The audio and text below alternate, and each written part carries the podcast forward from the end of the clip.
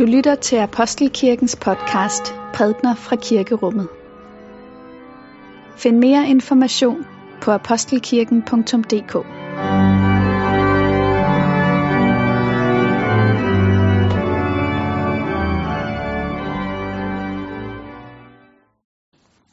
Første søndag efter Trinitatis.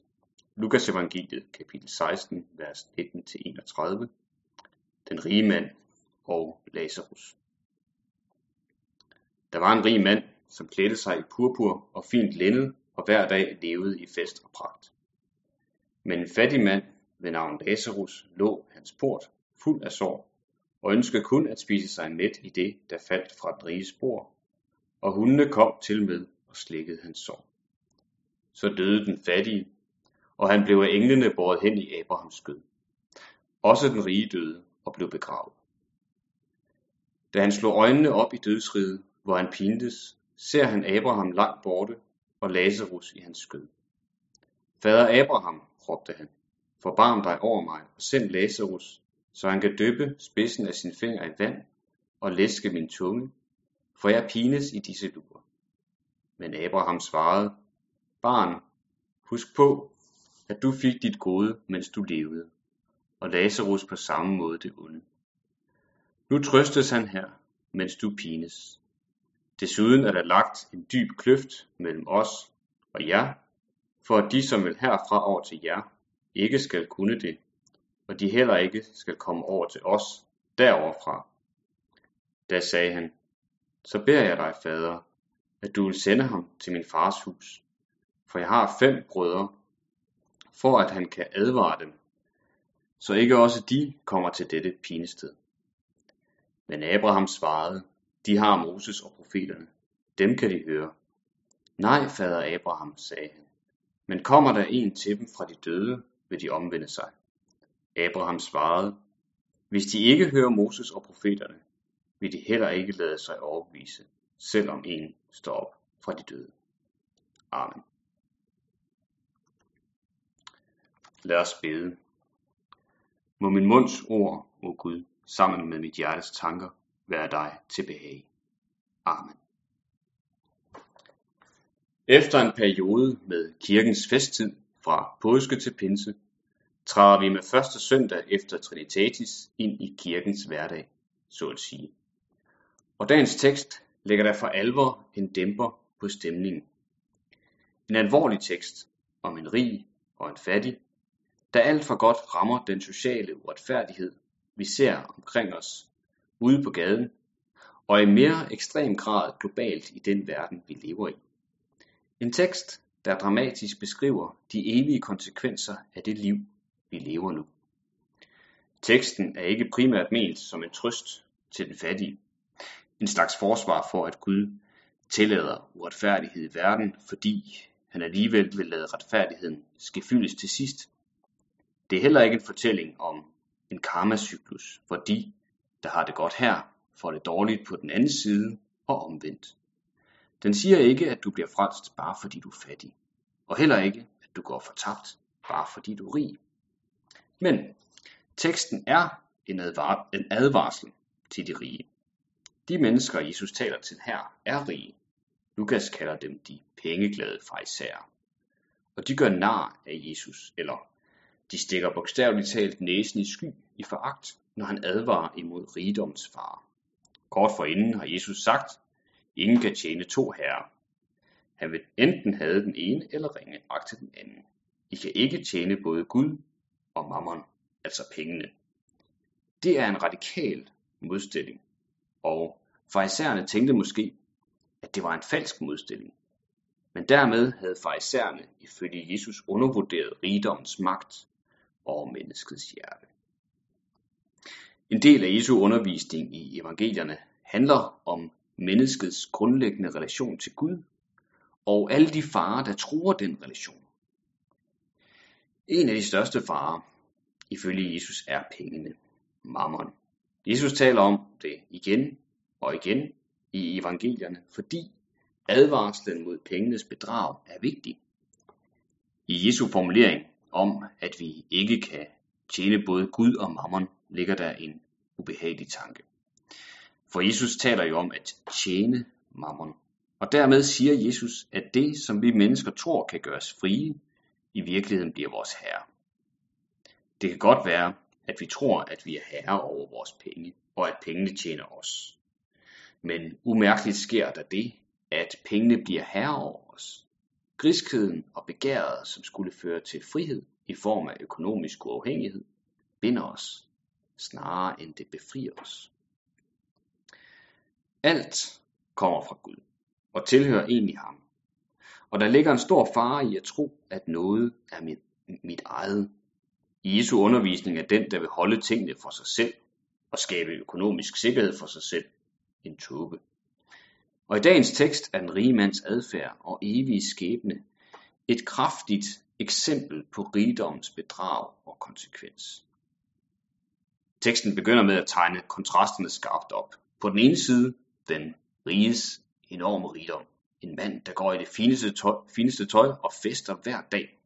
Og på den anden side Lazarus' dybe fattigdom. Han er ikke bare fattig, men han lider. Han er fuld af sorg. Og han er med al sandsynlighed en krybling.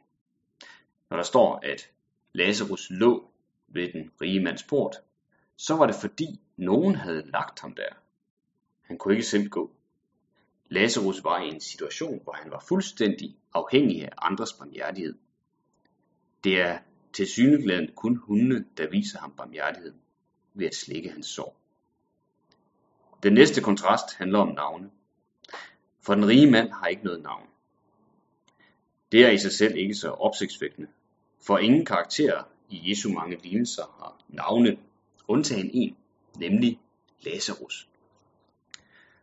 Når nu den ene person i lignelsen har et navn, så skulle man tro, at den anden også vil have et. Men det har han ikke.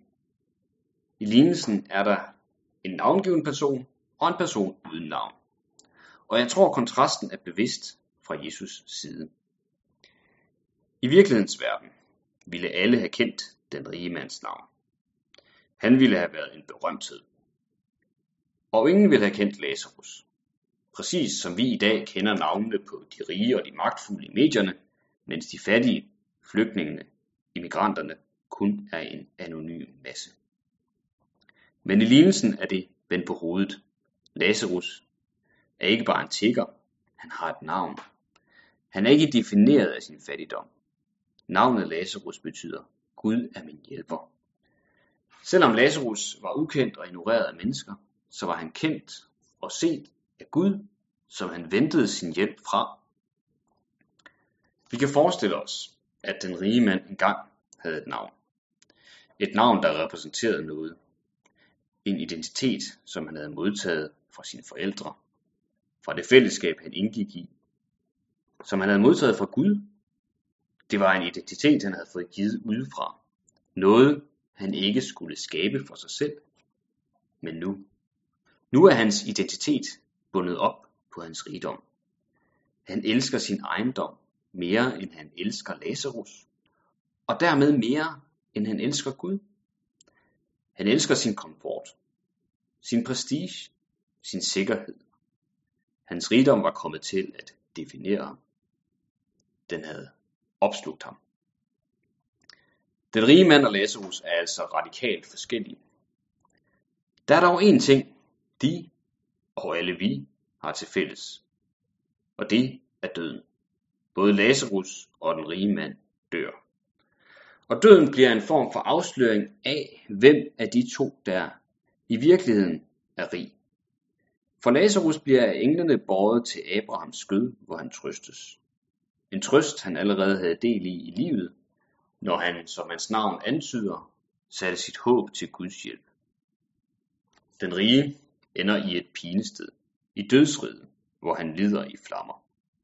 Denne beskrivelse er vel en af de mest almindelige forestillinger om helvede. Men pointen med denne beskrivelse af livet efter døden er ikke at forklare, hvordan tilværelsen konkret vil tage sig ud på den anden side af døden. Det, vi som læser og hører lignelsen skal tage med, er, at der er en ultimativ adskillelse efter døden. At der findes en fortabelse, og at det ikke er et godt sted at være. Billedsproget er nødvendigt for, at lignelsen kan fungere. Det gælder især det, at den rige mand kan se Lazarus fra, øh, i Abrahams skød fra dødsriget, hvor han er. Men den rige er altså i dødsriget, og han havde allerede i livet mistet sig selv til sin ejendom. Og nu har han i døden også mistet alt det, han ejede. Han havde mistet alt det, han byggede sin identitet på. Han var en rig mand, og uden sin rigdom er han intet. Dermed afsløres hans dybe fattigdom. I døden hjælper hans rigdom ham ikke. Hans forfængelighed er endt i forgængelighed. Og Abraham siger til ham, Barn, husk på, at du fik dit gode, mens du levede. Dit gode. Den rige mands højeste gode var jo hans rigdom. Det han ventede sig alt godt fra, det var blevet hans Gud. Nu havde han mistet alt og var adskilt fra den virkelige Gud, der kan hjælpe. Den Gud, der kan give ham sand rigdom. Hvad har alt det her så med os at gøre? Der er næppe nogen af os, der er her i dag, der er så rige som den rige mand i lignelsen. Og alligevel kan de fleste af os ikke undsige os at være rige. Vi lever i et af verdens rigeste lande, og har det vi har brug for, og mere til. Det er muligt, at vi ikke føler os rige, men det er vi. Og Jesu advarsel om rigdommens bedrag og konsekvens lyder også til os. Jeg kan ikke tjene både Gud og mammon. Jesus fortæller os det her, fordi han vil have os til at tænke os om og tænke vores liv igennem. Hvilken plads har pengene og mine ejendele i mit liv? Hvad venter jeg alt godt fra? Fra pengene eller Gud? Er jeg blevet forført, så mit hjerte lukker sig for Gud og min næste? Hvad skal jeg så gøre? Jeg skal omvende mig. Hvad kan forandre mit hjerte? Er det frygten for straffen, der skal forandre os? Nej, det er det ikke. Til sidst i lignelsen afviser Abraham at sende Lazarus tilbage for at advare den rige mands brødre. Og jeg tror, noget af begrundelsen for det netop består i, at det ikke er advarslen om straffen, der kan forandre hjertet. Ikke engang, hvis det kommer direkte fra et førstehåndsvidne. For frygten kan ikke befri os fra den egoisme, der sidder dybt i os.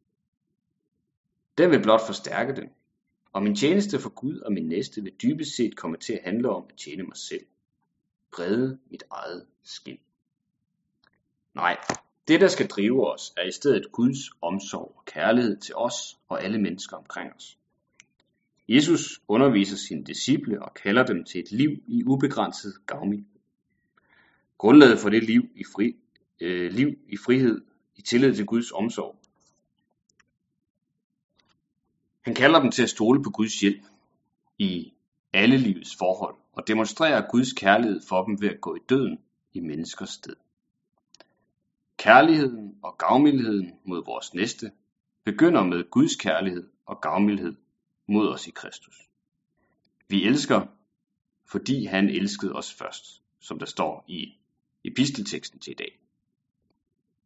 Gensvaret på Guds kærlighed er at elske vores næste fordi hvert enkelt menneske er skabt og elsket og kendt af Gud, selv denne verdens laserusser. Ja, især denne verdens laserusser.